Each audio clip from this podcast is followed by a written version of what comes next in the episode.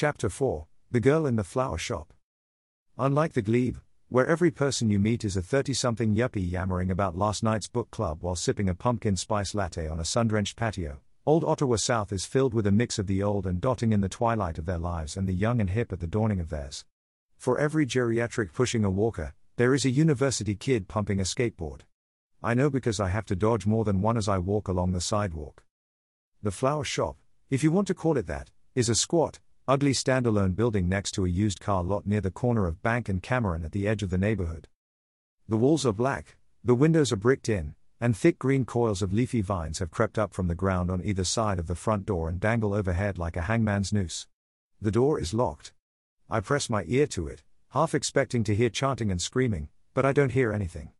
I look around for any signs or stickers that might tell me when the store opens, but there's nothing. The only indication that I'm in the right place at all is a cracked red wooden sign that is barely visible through the tangle of vines over the door. I can just make out the name of the shop painted in black letters Vine and Thorn Botany Shop. This must be the place. But by the look of it, I'm guessing that the shop doesn't thrive on foot traffic. I've visited morgues with more curb appeal. I look around for a place to wait, but the only other businesses are a tattoo parlor and a pawn shop across the street, and a hair salon next door. Fortunately, I know there's a coffee shop at the corner on the next street over, so I start back in that direction. I stop again when I get to the used car lot and see a woman sitting at a picnic table in what might pass for a garden if it weren't for the clumps of wildflowers and weeds overrunning the space. I didn't notice her when I walked by the first time, and I wouldn't have noticed her now except that I am still vaguely eyeing the botany shop, and the garden she's sitting in seems to be a part of it. She's engrossed in a book. I can't make out the title, but if I had to guess, I'd say Atlas Shrugged. Or maybe Infinite Jest. It isn't that the book looks out of place in her hand, only that she has the air of someone who takes herself quite seriously and requires the same of her books. Sure, maybe it's not fair to judge her at this distance, but she just has that look of self importance about her. As I am standing there watching her, she snaps her book shut, stands up, and starts strolling toward me through the flowers. Not walking but strolling. It's as if all she's missing on this bright sunny morning is a parasol and someone to paint her. She's as uninhibited as a summer breeze. She must be Katrina. The proprietor of the shop and Danny Quick's one time girlfriend. I can't say why I'm sure it's her, only that she exudes the kind of self confidence and poise that makes it a certainty. Her eyes are fixed on mine, but she covers the distance between us without a word. She stops directly in front of me. She isn't exactly confrontational, but there is no warmth or friendliness on offer either. You the adjuster? She says. Adjuster? She eyes me suspiciously and then shrugs. I figured you were the adjuster since you're too pretty to be a cop, she says. And then, thinking maybe she might be wrong, you aren't, are you? What? A cop? No, I say. Figured not. She takes a step back and runs her eyes over me again like she's appraising me for auction. So if not, what then? I'm sorry. Her eyes flicker with what I assume is mild irritation. It's the second time in a matter of hours that a woman has looked at me and found me wanting. If you aren't a cop and aren't the adjuster, what are you? I. And then, all at once, as if she's having an allergic reaction to me, her face flushes, and her eyes go wild with rage. She starts yelling at me. What are you, some kind of creep who just likes to leer at women? Some sort of pervert? What were you doing then? Trying to look up my skirt, is that it? Trying to get your rocks off? I. She takes a step toward me, forcing me to take a step back. Her lips draw tight into a snarl like she's about to attack me. I take another step back and lift my hands protectively. I'm a friend of Danny's, I say. The mention of his name seems to trigger her off switch. I'm still holding my arms up defensively, uncertain whether she has been mollified. Her eyes are still hot with anger, but at least she's not yelling. I think maybe she might apologize for her reaction, but when she opens her mouth to speak, all she says is, Shove off. I'm sorry, I say. I'm A. I heard you the first time, she says. Shove off. But. Listen, asshole. I don't know who you are or what game you're playing, and I don't want to know. Danny had no friends. And if he did, unless you're here to help pay for his funeral, you can shove off. I got work to do.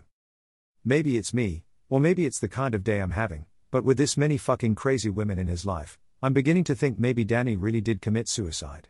Fucking hell. Before I can open my mouth to reply, she shakes her head, mutters something under her breath, pivots, and strides off toward the front door of her shop.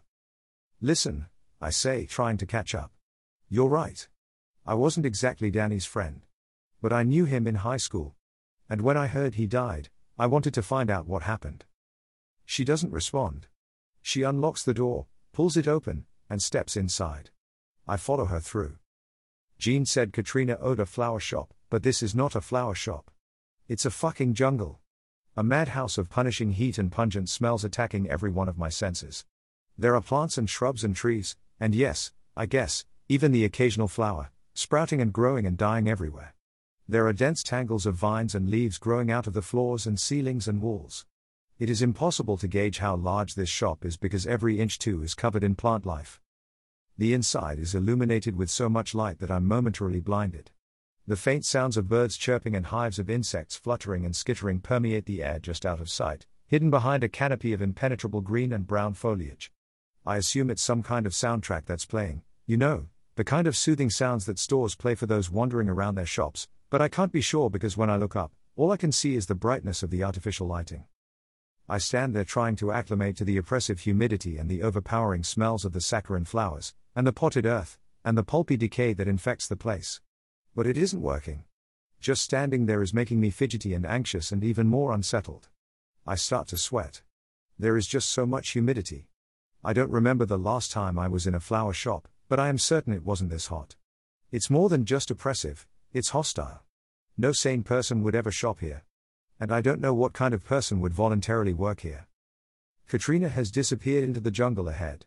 I take a few more tentative steps forward, trying to follow her, but it's difficult. I don't get far before she returns with a spray bottle in hand. She starts busying herself, spritzing the greenery. I don't know if it's the heat or the glaring lights or the buzzing sounds of insects overhead, but I am at a loss for words and just stand there, stupidly, watching her as she goes about her work. It's like she has completely forgotten I am here. After a minute, she turns to look at me. I'm worried she is going to start screaming at me again. But she doesn't. Instead, she says, So what do you care how he died? The question catches me off guard. I should probably tell her that Danny's mother was in my office less than an hour ago, accusing her of murder. But I don't. Instead, I change the subject. Why'd you think I was an insurance adjuster? She fidgets with the spray bottle for a minute before answering. Because, she says.